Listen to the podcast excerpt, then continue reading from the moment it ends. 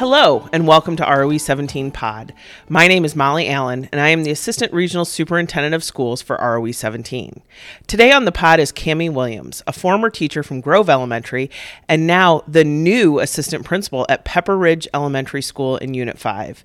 Cami was recently highlighted in our regional recognition program for the care closet that she started at Grove. Welcome, Cami. Thank you.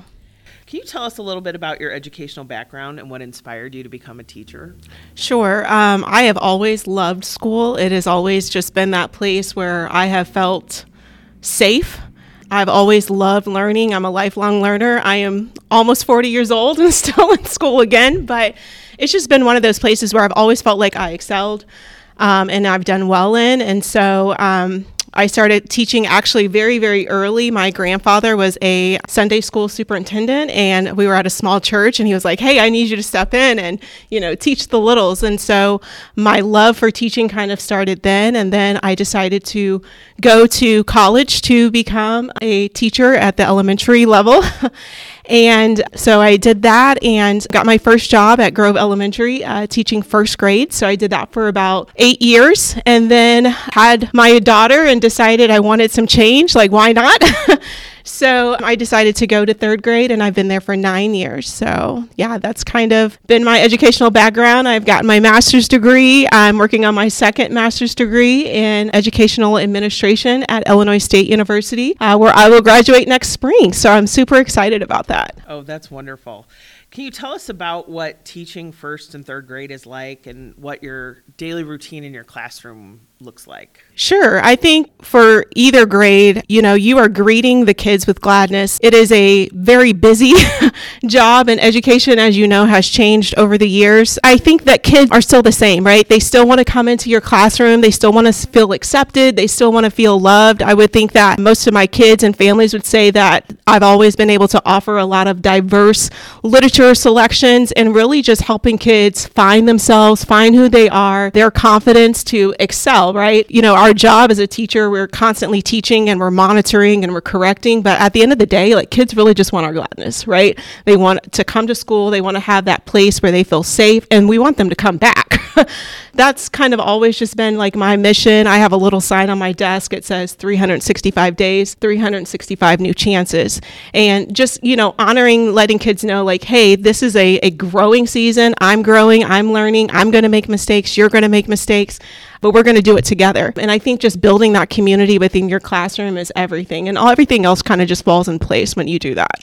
Absolutely. I love that. Definitely yeah. planting those seeds for lifelong yeah. learning and literacy. So important. So, you were nominated for our ROE 17 regional recognition project this year for your care closet. Can you tell us what that project is? Yes, sure. That project came out of a self care moment for myself and a self care moment for my student teacher at the time. So, I'll kind of talk about both of those. So, I was finding myself in a place where I needed some self care. I needed some something and I started writing down and kind of journaling like what are some things that bring me joy and one of those things is being able to give back, right? That I find joy in that. And then I had worked a job fair at ISU for Unit 5 and you know as the students were coming we weren't seeing that excitement to get that first job. We weren't seeing the confidence that we had seen before. It was almost as if kids were afraid to, you know, put themselves out there. You know, you're trying to sell yourself when you're at those places. And so I remember going to class later that night to ISU, and I remember seeing a sign that said, you know, how college students are, you know, they struggle. They don't have as much money. Like one out of eight college students is, you know, hungry and all of this. And so I went and I took that back to my student teacher. And I remember just having a very personal just conversation, just dialogue. And I was telling her about just teaching and how I wanted her to see the good, the bad, and the ugly, and how self care is a big part of that. Because if you are not taking care of yourself, you're not going to be able to share that care with anyone else. And so I remember asking her, um, are you eating? you know, and that might be a, a question where you're like, well, why would you ask her that? But I wanted to make sure, I think sometimes you know, we're thinking that these student teachers that are coming to us that they've got it all figured out and they're okay. But I don't know about y'all, but I remember being in college. It was like macaroni and cheese, ramen, ramen noodles. yes. you know, ramen noodles and, you know, but I was like, I knew that she wasn't working and I wanted to make sure that representation matters, but it also matters how you're showing up for your students every day. And so I remember having that conversation like, what do you need? You know, not just just forget all the academics and all that stuff. Like I can model and I can teach that, but as a person and self-care as a whole, like what is it that you need? And she said, I need clothes. And I was like, okay, okay, I was like, I think I can do that. Like, I'm going to clean out my closet and, you know, we can find you some. And she was like, and some of my friends do too. You know, they were in this cohort and we were kind of seeing that at the job fair and we kind of thought, like, what do these students like need? And so I remember leaving that conversation and I remember going to grab a coffee in the teacher's lounge. And, you know, I had this kind of idea of, okay, well, maybe if I can bring some clothes and that will help. And I remember sharing that with one of my coworkers, Emily Calton. And I said, Hey, I was just talking to my student teacher, and she was saying, like, they need clothes, you know? And she was like, I've got four bags in my car. And I was like, Let's do it. You know, like sometimes we're afraid, like, we have this idea in our head and we're afraid to like say it out loud because you know it's like what are people going to think and sometimes we just need that validation, you know, of just that one person that just says, yes, do it. And that was Emily for me. And then I had ran that by my principal. I said, hey, you know, Emily and I, you know, I probably can gather up like half my closet and still be okay. And I said, Emily's got four bags in her car. I said, what if we just open that up to the staff. I said, what happens if we have the staff, you know, bring in, it was spring cleaning time. And she was like, oh my gosh, that's a great idea. So having someone in leadership, right, support you in that idea was very, very beneficial. So shout out to Sarah Edwards there for doing that. But, you know, I sent that email out to our staff and they were so on board with it and we had an empty classroom that was kind of being used for storage at the time just because of sections and i said uh, Sarah, I said, I want to turn this into a closet. Like, I want this them to be able to come and shop. And we were going to start with our student teachers. And then I went home and I thought about it that weekend. I was like, no, like, there are so many people who would love to donate and give. And so I just threw it out on Facebook one day and I was like, you know what? I'm just going to throw this out here and just see what happens.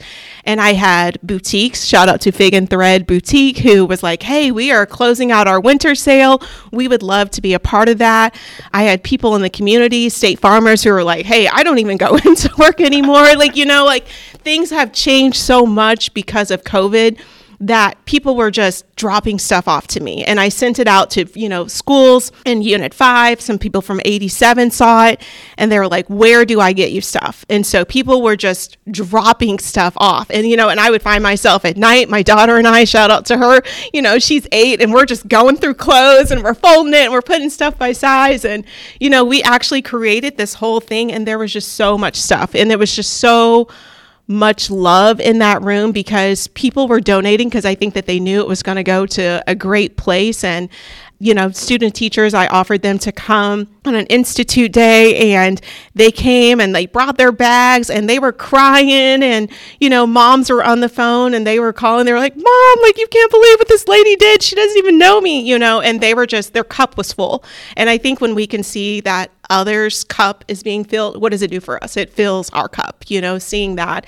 And so it, that was just kind of how it started. And, you know, I walk the neighborhood all the time and people will yell out, like, Cami, you still taking clothes? And I'm like, yeah, like drop them off. I didn't know if it was going to be a one time thing, but I think I'm going to keep it going. You know, I've got tubs in my basement now, going on. And, you know, people are still to this day like dropping stuff off to me as they're cleaning out. And so I think any way that we can build that confidence in our new teachers, like, you know, there's a teacher shortage right now, and, you know, we want them to stay. I always tell my student teacher, I said, hey, we want you to stick around. Like you're in this for 60, you know, I joke with her, you're in this for 60 years.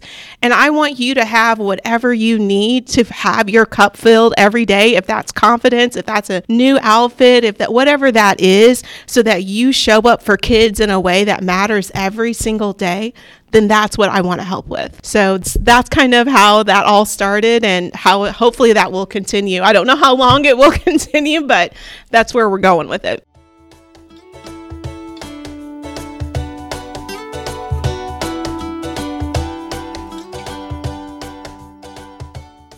Thank you. No, Yeah. That's so thoughtful. I think really seeing that somewhat invisible barrier, right? Yeah. Because student teaching or becoming a teacher, even that first job, having to have the wardrobe Yes. from a college student. I remember my first year teaching, I felt like a cartoon character because I kind of had like a rotation of black pants and a top, and just because your budget is tight, Yes. you're getting started, Yes. and so that that's such a thoughtful, and I love how you described how it serves those who are donating, but also those Yes, who are the yes. recipients. And I think that's just so exciting. And it, Thank it you. has on social media and stuff really taken Yes. taken off. So that's how exciting. So thank you for doing that.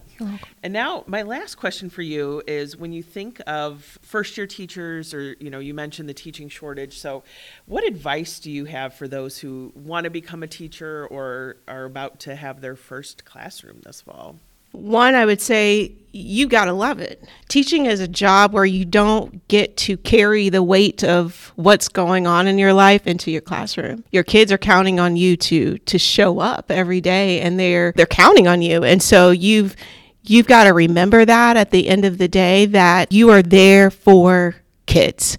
And like I kind of said at the beginning, just going back to seeing every child, not what you think they are, but you don't know what that kid needs in that moment. I definitely, I, I always tell my student teacher this, I definitely remember that kid that needed stuff. And I think about why I got started. You know, it was safe. I felt comfortable. I felt like I belonged. And we want kids to have that, but we also want them to see that like learning can be fun and it can be exciting.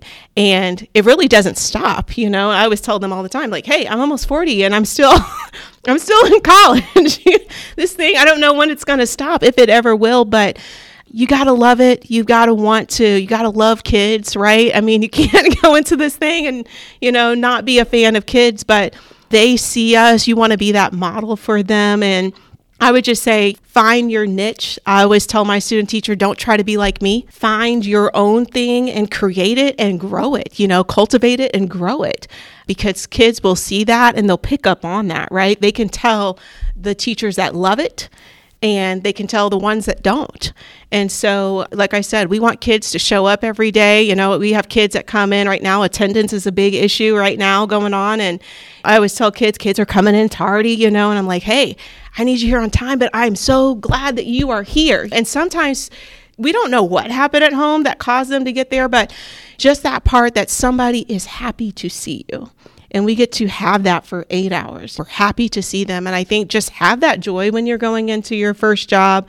Find a positive school environment, right? Uh, you don't want to be around a bunch of negative Nellies and, and be that light. I think that we're in a time in education where it's we had that high moment and then I feel like we hit the low after COVID and now we're trying to bring that light again. And so we need these lights that are going to keep shining and light other people and have that flame that's ready to ignite education. I love that. Like you, I have a family connection to education too. And I think being at my age now too, it's exciting to see, you know, my dad's former students when that's such a gift. There's not a lot of careers where you get to run into people that you knew as children that are now Yes. grown ups that are glad to see you and you know you can't put a price tag on that No, certainly. no, So it's such a it's exciting. a it's a great great feeling. I get emails from students that are in high school, you know, like, "Hey, I just want to check in, see how you're doing." Those types of connections where kids go on and say, "Hey, like I'm going to be a child psychologist now and I just wanted to say thank you." You know, like you you just always motivated me and those type of things. Like those things just feel like that's just like that little extra pour in your cup, right? That you just need that just keeps you going. So, That's great. So, well, thank you for your time and coming in today. Yes, and thank I you. Think, uh, when we publish the podcast, we'll share where people can get a hold of you to Awesome. donate for the care. Club. yes, please donate. Yes. Thank you so much for having me. Thank you for coming. Thank you for joining us for another episode of ROE 17 Pod. To learn more about ROE 17, please visit www.roe17.org or follow us on our social media channels. ROE 17 Pod is produced and edited by Victoria Padilla. We hope that you join us for our next episode.